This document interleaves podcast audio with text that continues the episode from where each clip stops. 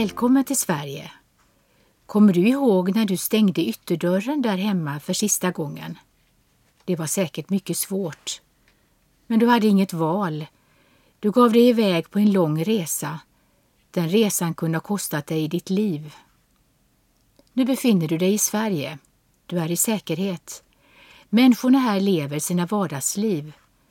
Du hade också ditt vardagsliv hemma innan kriget eller andra svårigheter tvingade dig att fly. Men för dig är det nu annorlunda.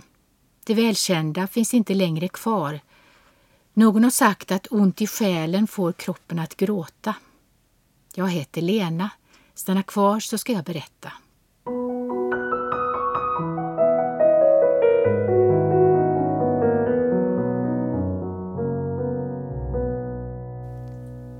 Har du fortfarande familjemedlemmar i hemlandet?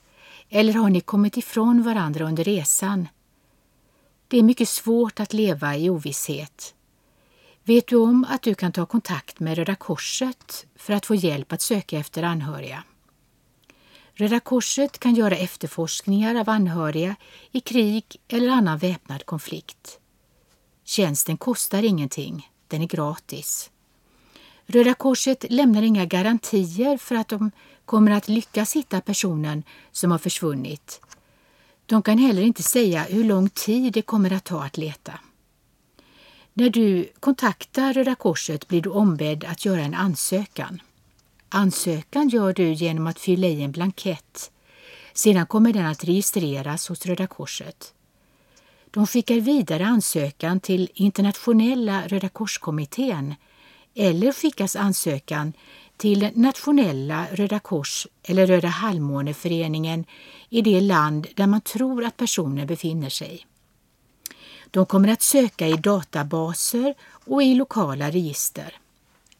Internationella Röda korskommittén gör också personliga besök i olika flyktingläger för att leta efter saknade människor.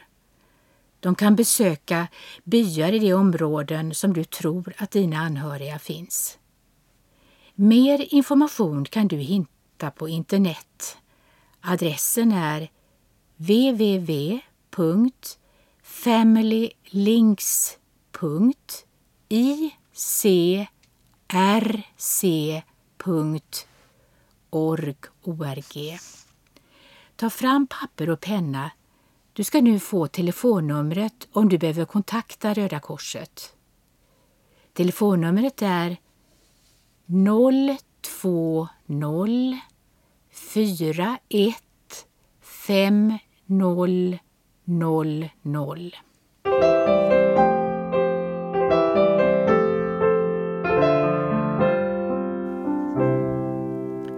Ibland kan det ta tid innan man får komma på intervju hos Migrationsverket.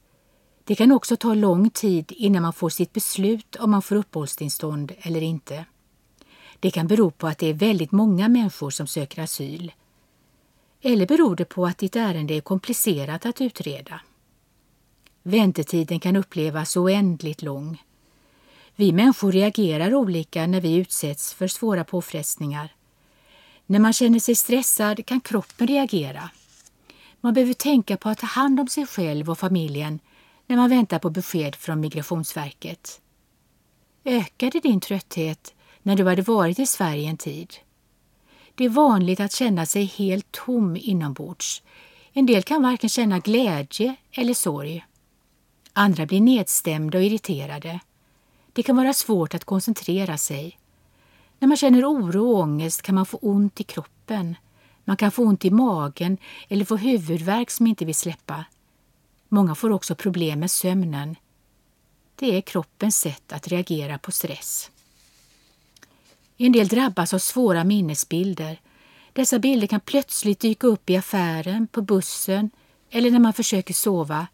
Plötsliga ljud kan göra att man blir mycket rädd. Krig och andra svå mycket svåra kriser är en oerhörd påfrestning för både kropp och själ. Om du oroas för din hälsa bör du kontakta läkaren på vårdcentralen. Vid mycket svåra psykiska besvär kan du behöva hjälp.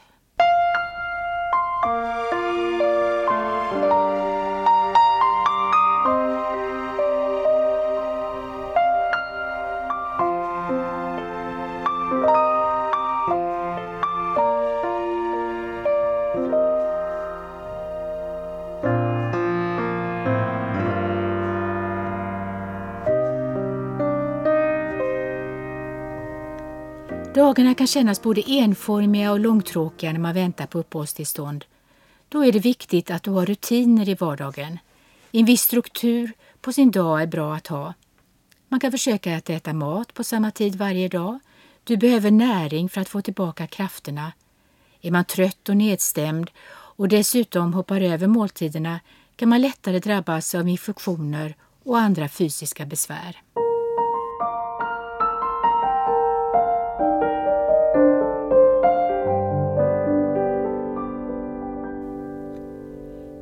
Detta kan man göra på många olika sätt. Det är inte alltid som sängen är den bästa platsen för vila. Om man lider av inre stress är det svårt att njuta av stunden. I Sverige talar man en hel del om naturens betydelse för att få tillbaka sina krafter.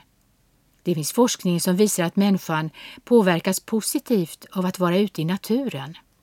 När du var på flykt var du tvungen att rikta hela din uppmärksamhet på att överleva. Du var alert, du var fokuserad. Det krävde enormt mycket energi. Naturen i Sverige är en fantastisk plats för att återhämta sig. Det finns många vackra promenadvägar att upptäcka. Låt tankarna komma och gå medan du upptäcker naturens skönhet. Om du befinner dig i en stad finns det många trevliga promenadvägar. Det är inte alltid bra för hälsan att bara sitta eller ligga på sängen. Man behöver röra på sig för att hålla sig frisk. Upptäck omgivningarna. Det kan vara till hjälp när det känns svårt.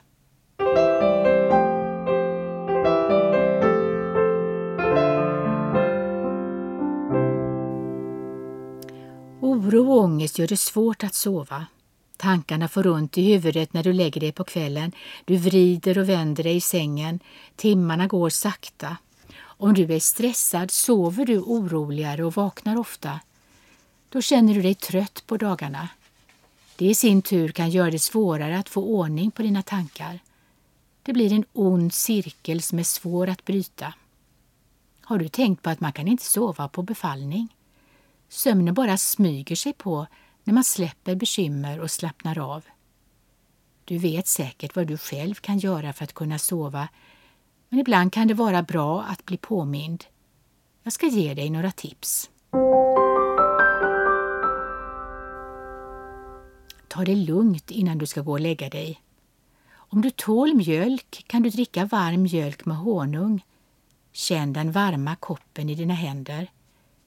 En del människor blir piggare av kaffe och te eller andra söta drycker. Om man dricker det för sent på kvällen kan det vara svårt att somna. Alla har sin egen dygnsrytm. En del är kvällströtta och andra morgonpigga.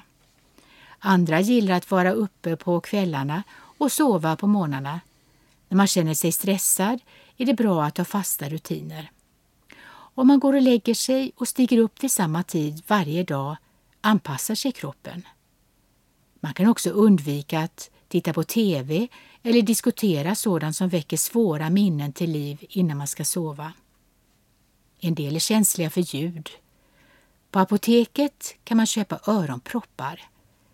Sover man en stund på dagen har man svårare att somna på kvällen. En del tycker om att lyssna på lugn musik för att kunna slappna av. Småbarnsföräldrar kan turas om att få sova en hel natt. Om ni ger varandra en hel natts sömn hjälper det hela familjen att må bättre. I Sverige hjälps mamman och pappan åt att ta hand om barnen. Och till sist vill jag påminna dig igen. Glöm inte att gå ut och promenera varje dag.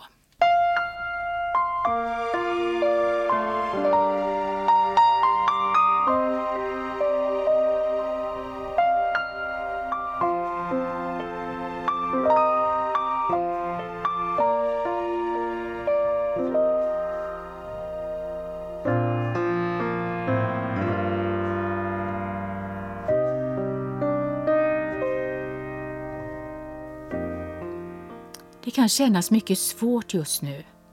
Men jag önskar att du snart ska kunna se framåt igen. Många människor har berättat att de har blivit starkare efter allt det svåra som man har gått igenom. Det kan ta tid. Men hoppet är det sista som överger människan. Jag vill även säga något till dig som känner skuld över att vara den som överlevde. Det är en känsla som många kan brottas med. Men försök tänka att Gud har en plan för just ditt liv. Du lever, därför finns det hopp. Du kan göra mycket gott för dina medmänniskor som finns i din närhet här i Sverige. Kom gärna tillbaka och lyssna på nästa avsnitt. Ta väl hand om dig. Hej då!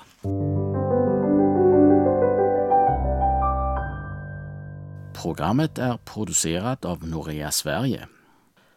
E-post vts noreasverige.se